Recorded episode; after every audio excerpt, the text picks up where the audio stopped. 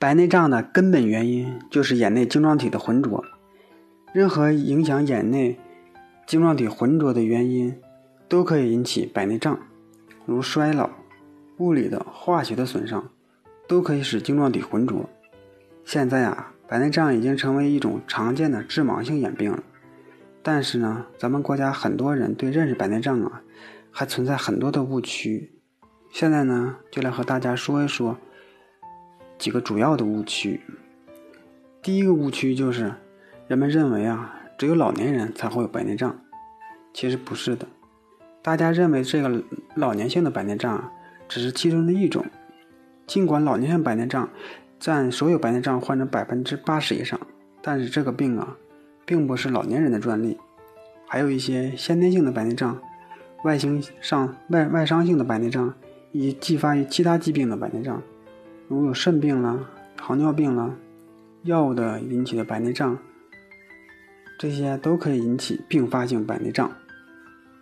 第二个，有些人认为啊，要到看不见才去做手术，现在啊，这种观点是错误的。随着科学技术的发展。只要视力下降到影响了正常的工作和生活，就应该做手术了。这是因为啊，白内障手术要通过超声乳化将中央晶状体粉碎，然后再吸出来。白内障如果说挺得越重，白内障的核啊就会越重，手术当中用的超声的能量就会越大，用的能量越大，副作用就越大，损伤就越大，术后恢复就越慢，手术难度就越大，而且呢。对周围的损伤也有一定的程度加重。另外呢，失明本身啊会增加患者的受伤的几率。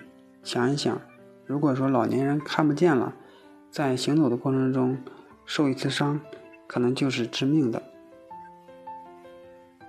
很多人认为手术很痛苦。到目前呢，白内障的手术已经非常成熟了，咱们手术采取的都是微切口。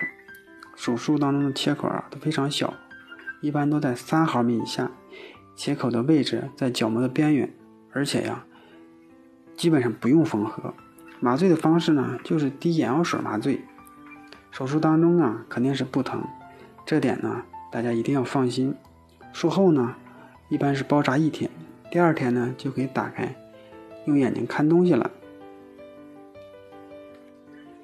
再一个就是植入人工晶体的寿命，植入人工晶体的寿命啊，这个人工晶体的寿命时间都是非常长的，一般都是终身的。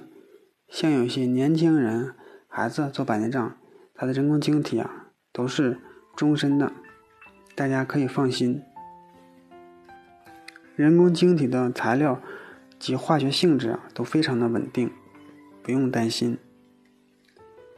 目前。可能有些人还认为，手术啊，是不是仅解决白内障的问题啊？随着科学技术进一步的发展，最新的人工晶体是有度数的，不但有近视度数，还有散光的度数，可以根据患者的近视、远视、散光及老化的情况啊进行定制。